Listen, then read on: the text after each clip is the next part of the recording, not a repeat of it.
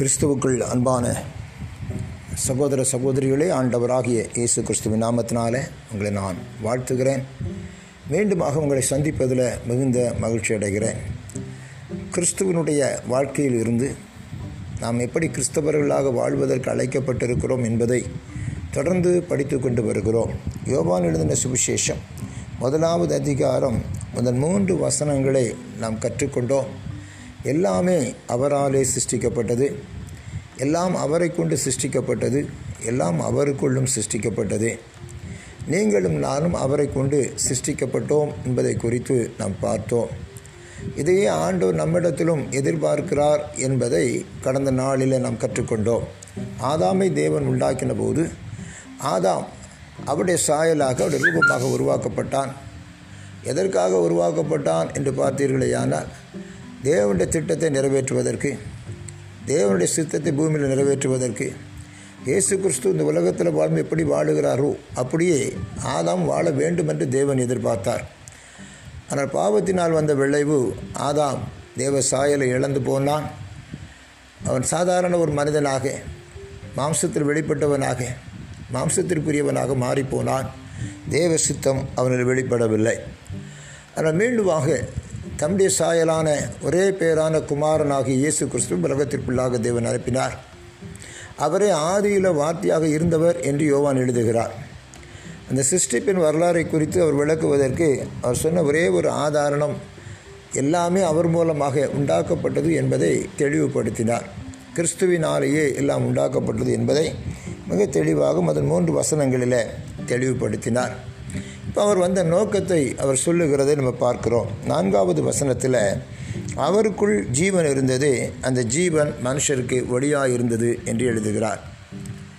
எல்லா மனிதரும் பாவம் செய்து அவர்கள் கெட்டு போனார்கள்.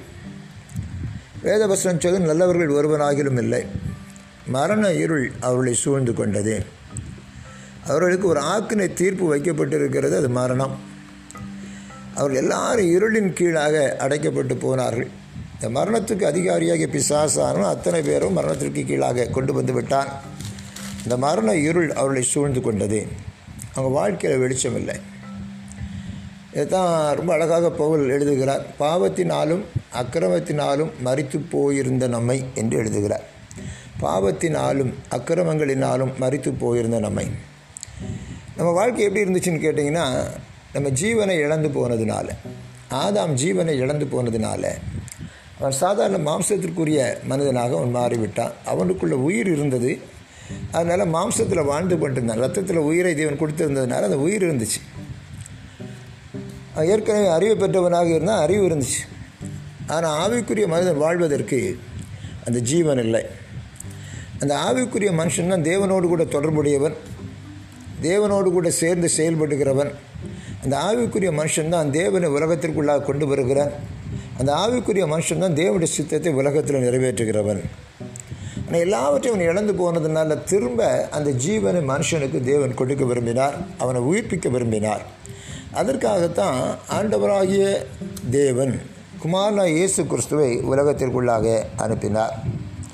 அது வரும் அழகாக அவருக்குள் ஜீவன் இருந்தது அந்த ஜீவன் மனுஷருக்கு வழியாக இருந்தது இருளடைந்து போன மனிதன் வெளிச்சத்தை காண்பதற்காக கர்த்தர் அவருக்குள்ள ஒரு வெளிச்சத்தை வைத்திருந்தார்.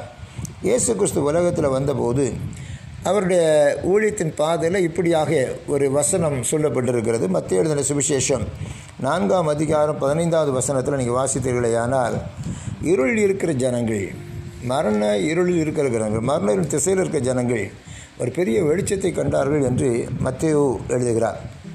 மரண இருளின் அந்த சாயலில் இருக்கிற ஜனங்கள் வெளிச்சத்தை கண்டு கொண்டார்கள் அப்போ இன்றைக்கும் ஆண்டவர் வந்து மரணத்தில் பாவத்தினால மரணத்திற்குட்பட்டிருக்கிற மனுஷன் ஜீவனை இழந்து போன மனுஷன். அந்த ஜீவனை இழந்து போனால் அவனோட வாழ்க்கையில் வெளிச்சம் இருக்கிறதில்லை. அவனை பற்றி வேதாம என்ன சொல்லுதுன்னு கேட்டிங்கன்னா அறிவில்லாத மனிதனை போல இருக்கிறான் என்று சொல்லுகிறது. அறிவில்லாத மனிதன் அழிந்து போகிற மனிதன் அறிவில்லாத மனிதன் என்று அவனை பற்றி வேதாமை சொல்லுகிறோம் ஏன் அப்படின்னு கேட்டிங்கன்னா தேவனிடத்திலிருந்து பெற்றுக்கொள்ள வேண்டிய வெளிச்சத்தை பெற்றுக்கொள்வதில்லை. தேவ சித்தத்தை அவன் பெற்றுக்கொள்வதில்லை. தேவன் என்ன செய்ய விரும்புகிறார் என்பதை அவன் அறிகிறதில்லை. அவன் தன் மனம் போன போக்கிலே வாழுகிறான். தன் மாமிசமும் மனதும் எதை செய்ய சொல்லுகிறோ அதை செய்கிறான். அதன் விளைவு என்ன அப்படின்னு கேட்டிங்கன்னா மரணம். பாவத்தின் சம்பளம் மரணம். அந்த முடிவு வந்து மரணம். மரணத்தினால் ஆட்கொள்ளப்பட்டு மரணத்தினாலவே நடத்தப்பட்டு மரணத்தினாலும் மரணத்தை சந்திக்கிற ஒரு மனுஷனாக அவன் வாழ்கிறான். ஏன்னா அவனுக்குள்ள ஜீவன் இல்லை. செய்கிறதுலாம் பார்த்தா நல்லது மாதிரி இருக்கும். ஆனால் முடிவு என்ன அப்படின்னு கேட்டிங்கன்னா அதோட முடிவு வந்து ரொம்ப பரிதாபமாக இருக்கும். சரியாக இருக்காது அதில் ஒரு வெளிச்சம் இருக்காது. ஏன் அப்படின்னு கேட்டிங்கன்னா அதில் அந்த வெளிச்சம் இல்லை. தேவன் கொடுத்த வெளிச்சம் இல்லை. அது வேறு விரித்து பார்க்க முடியாது. நன்மையின் தீவும் வேறு விரித்து பார்க்கக்கூடிய அளவிற்கு அந்த வெளிச்சம் அதில் இல்லை. ஏன்னா அவங்க இருளில் இருக்கிறார். ஏன் இருளை விரும்புகிறார்கள் அப்படிங்கிறதையும் யோவான் எழுதுகிறார் அவங்க பொல்லாங்கான கிரியைகளை நடப்பிக்கிறபடினால அவங்களுக்கு இருளே விருப்பமாக இருக்கிறது. அவன் நல்லது செய்ய நினைக்கிறது இல்லை. தீமையே செய்கிறார்கள். நல்லது செய்ய வேண்டும் என்று நினைத்தாலும் அவங்களால நல்லது செய்ய முடியாது என்று பவுலடியார் எழுதுகிறார். நீங்கள் வாசித்தீங்கன்னா ரோமருக்கு எழுதும் ஏழாவது அதிகாரத்தில் நீங்கள் இப்போ ஏழாவது வசனத்தை வாசித்தீங்கன்னா ரொம்ப அழகாக பவுலடியார் அதை குறித்து எழுதுகிறார். அதாவது என்ன சொல்ல நான் நன்மை செய்ய வேண்டும் என்று விரும்புகிறேன். நான் நன்மை செய்கிறதோ என்னிடத்தில் இல்லை. என்னை அறியாத ஒன்று நான் நன்மை செய்யாதபடிக்கு என்னை தீமைக்கு நேராக நடத்துகிறது. அது என்ன அப்படின்னு கேட்டிங்கன்னா எனக்குள்ளே வாசம் பண்ணுகிற பாவம் என்று எழுதுகிறார். நமக்குள்ள வாசம் பண்ணுகிற பாவம் நன்மையை அல்ல தீமைக்கு நேராக நம்மை நடத்துகிறது. அப்போ இருளில் வாழுகிற மனுஷன் பகலில் வாழ்ந்தாலும் கண்ணில்லாதவனை போல அவன் வாழ்ந்து கொண்டு இருக்கிறான் அதனால் அவன் வாழ்க்கையில் செய்கிற காரியங்கள் ஒன்றுமே அவனுடைய காரியங்கள் ஒன்றுமே சரியா இல்லை நம்ம வாழ்க்கையை நம்ம எடுத்து பார்ப்போமே. ரட்சிக்கப்படுவதற்கு முன்பாக தேவனுடைய வருவதற்கு முன்பாக நம்ம வாழ்க்கை எப்படி இருந்தது என்பதையும் ரட்சிக்கப்பட்ட பின்பு நம்ம எப்படி இருக்கிறோம் என்பதையும் யோசித்து பாருங்கள். ரட்சிக்கப்படுவதற்கு முன்பாக நம்ம எதையோ சாதித்தது போல தோன்றால் உடனே சாதிச்சிருக்க மாட்டோம். முற்றிலும் இழந்தவர்களாக காணப்படுவோம் ஆனால் ரட்சிக்கப்பட்ட பிறகு பார்த்தீங்கன்னா நம்ம ஒன்றுமே செய்யாதவர்கள் போல காணப்பட்டாலும் எல்லாவற்றையும் செய்தவர்களைப் போல காணப்படுவோம். காரணம் என்னென்னு கேட்டிங்கன்னா நமக்குள்ளாக தேவன் அருளி இருக்கிற அந்த ஆவி நம்மை சரியான பாதையில் நடத்துகிறது. இதைத்தான் யோவான் நமக்கு எழுதுகிறார். அவருக்குள் ஜீவன் இருந்தது அந்த ஜீவன் மனுஷருக்கு வழியாக இருந்தது. நீதிமன்ற புஸ்தகத்தில் இதை நீதிமொழியுடைய சாலமோன் எழுதுகிறார் மனுஷனுடைய ஆவி கத்த தந்த தீபமாக இருக்கிறது என்று எழுதுகிறார். மனுஷனுடைய ஆவி கத்த தந்த தீபமாக இருக்கிறது. மனுஷனுக்குள்ள தேவன் வைத்த அந்த ஆவி தான் அவனுக்கு ஜீவனாக மாறுகிறது அவனுக்கு ஒரு வெளிச்சத்தை கொடுக்கிறது என்று எழுதுகிறார். இந்த ஆவியினால் மாத்திரமே ஒரு வெளிச்சத்தை நம்ம பெற்றுக்கொள்ள முடியாது அதுதான் ஜீவன் சொல்கிறோம் த ஸ்பிரிட் தேவனிடத்தில் பெற்றுக்கொள்ளுகிற ஆவி. நீங்கள் ஆதியாமத்தின் புஸ்தகத்தில் மனுஷனை தேவன் படைக்கும்போது ஜீவ சுவாசத்தை அவனுக்குள்ளாக ஊதினார் என்ற ஒரு பதம் அழகாக எழுதப்பட்டிருக்கிறது. இந்த ஜீவ சுவாசம் அப்படிங்கிறது எதை குறித்து சொல்லுகிறதுன்னு சொன்னீங்கன்னா தேவனுடைய ஆவியை ஊதினார் என்று அதில் நம்ம படிக்கிறோம். இந்த தேவனுடைய ஆவி அவனுக்குள்ளே பிரவேசித்தது.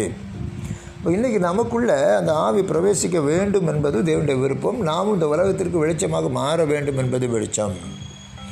இயேசு கிறிஸ்து வந்தபோது அவர் சொன்னார் மத்திய ஐந்தாவது அதிகாரம் பதினாலாம் வசனத்தில் நீங்கள் உலகத்திற்கு வெளிச்சமாக இருக்கிறீர்கள் என்று சொன்னார். நீங்கள் உலகத்திற்கு வெளிச்சமாக இருக்கிறீர்கள் அவர் தன்னை குறித்து சொல்லும்போது நான் உலகத்திற்கு ஒளியாக இருக்கிறேன் என்று சொன்னார். அன்பானவர்களே ஒளியாக இருக்கிற தேவன் நம்மை வெளிச்சமாக உலகத்திற்குள்ளாக அனுப்புகிறார். அதைத்தான் நம்ம படிக்கிறோம். ஏன் அப்படின்னு கேட்டிங்கன்னா இந்த பௌரடியார் ரொம்ப அழகான ஒரு விளக்கத்தை கொடுக்கிறார். கொலோசோர்கள் நிருபத்தில் மூன்றாவது அதிகாரம் மூன்றாம் நான்காம் வசனங்கள் நீங்கள் வாசிப்பீர்களேயானால் ரொம்ப தெளிவான ஒரு காரியத்தை குறித்து அவர் எழுதுகிறதை நீங்கள் பார்க்க முடியும். அந்த வசனத்தை நான் உங்களுக்கு வாசிக்க விரும்புகிறேன். கொலோசியருக்கு நிருபம். மூன்றாவது அதிகாரம் மூன்றாம் நான்காம் வசனங்களை நாம் வாசிக்கலாம். கொலோசியர் மூன்று மூன்று நான்கை நம்ம வாசிப்போம்.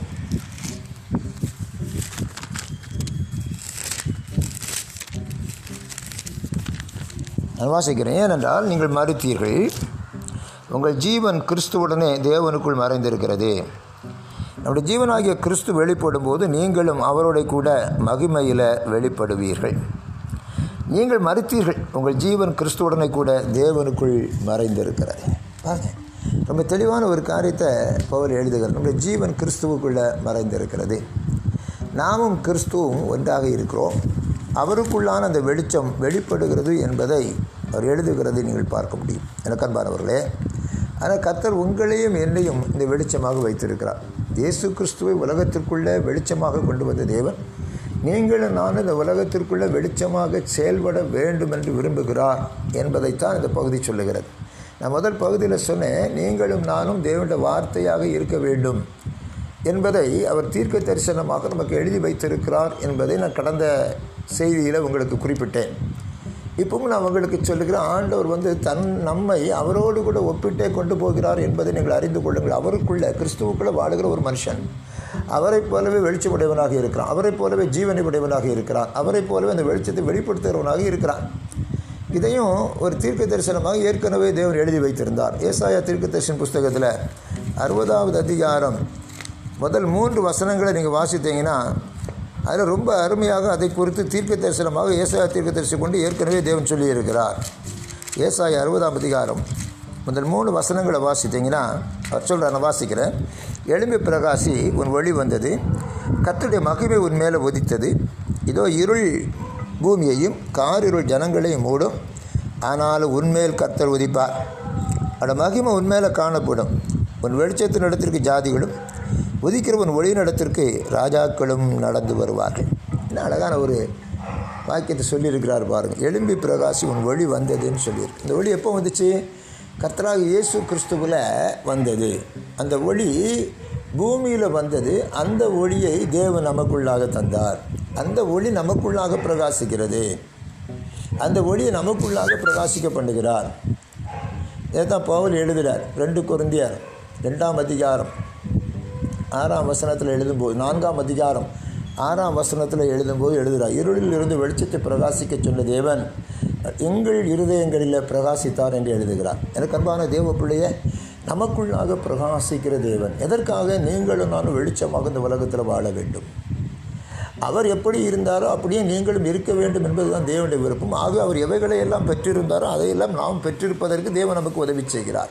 அப்போ இந்த யோவான் சுவிசேஷம் எதற்காக எழுதப்பட்டது அப்படின்னு கேட்டிங்கன்னா இந்த வெளிச்சத்தை நீங்கள் பெற்றுக்கொள்ளவும் இந்த வெளிச்சத்தை பெற்றுக்கொள்கிற நீங்கள் இந்த உலகத்தில் வெளிச்சமாக வாழவும் இருளில் இருக்கிற ஜனங்களை வெளிச்சத்துக்குள்ளே கொண்டு வரவும் இந்த சுவிசேஷமானது எழுதப்பட்டிருக்கிறது. இந்த சுவிசேஷத்துடைய பொருள் என்னன்னு கேட்டிங்கன்னா கர்த்தராக இயேசு கிறிஸ்து. இந்த அதனால் நீங்களும் நாம் இந்த உலகத்துக்குள்ள வெளிச்சமாக வாழ அழைக்கப்பட்டிருக்கிறோம். கத்திரப்பட்ட கிருபையை நமக்கு தருவாராக. அவருக்குள்ளே இருந்த ஜீவன் அதே ஜீவனை தேவன் நமக்குள்ளாக வைத்திருக்கிறார். இந்த ஜீவன் கிறிஸ்துவுக்குள்ளாக மறைந்திருக்கிறது. நாம் கிறிஸ்துவுக்குள்ளே மறைந்திருக்கிறோம் என்ற ஒரு மேலான சத்தியத்தை பரிசுத்த வேதாகம் சொல்லுகிறது. ஆனால் நீங்கள் சாதாரணமானவர்கள் அல்ல. ஏதோ இந்த உலகத்தில் வந்து விட்டோம் ஏதோ கிறிஸ்தவர்கள் வாழ்கிறோம் சொல்கிறதில்ல கிறிஸ்தவர்கள் என்று சொன்னால் கிறிஸ்துவை தரித்து கொண்டவர்கள் கிறிஸ்துவின் வெளிச்சத்தை தரித்து கொண்டவர்கள் கிறிஸ்துவின் வெளிச்சத்தை உலகத்துக்குள்ளே கொண்டு போகிறவர்கள் என்பதை யோவான் சுவிசேஷன் சுட்டி காண்கிறார் அப்படிப்பட்ட கிருபையை கத்த நமக்கு தருவார். வரக்கூடிய நாட்களில் எழுப்பி பிரகாசிப்பதற்கு கத்த நமக்கு உதவி செய்வாராக. ஆமேன் ஆமேன்.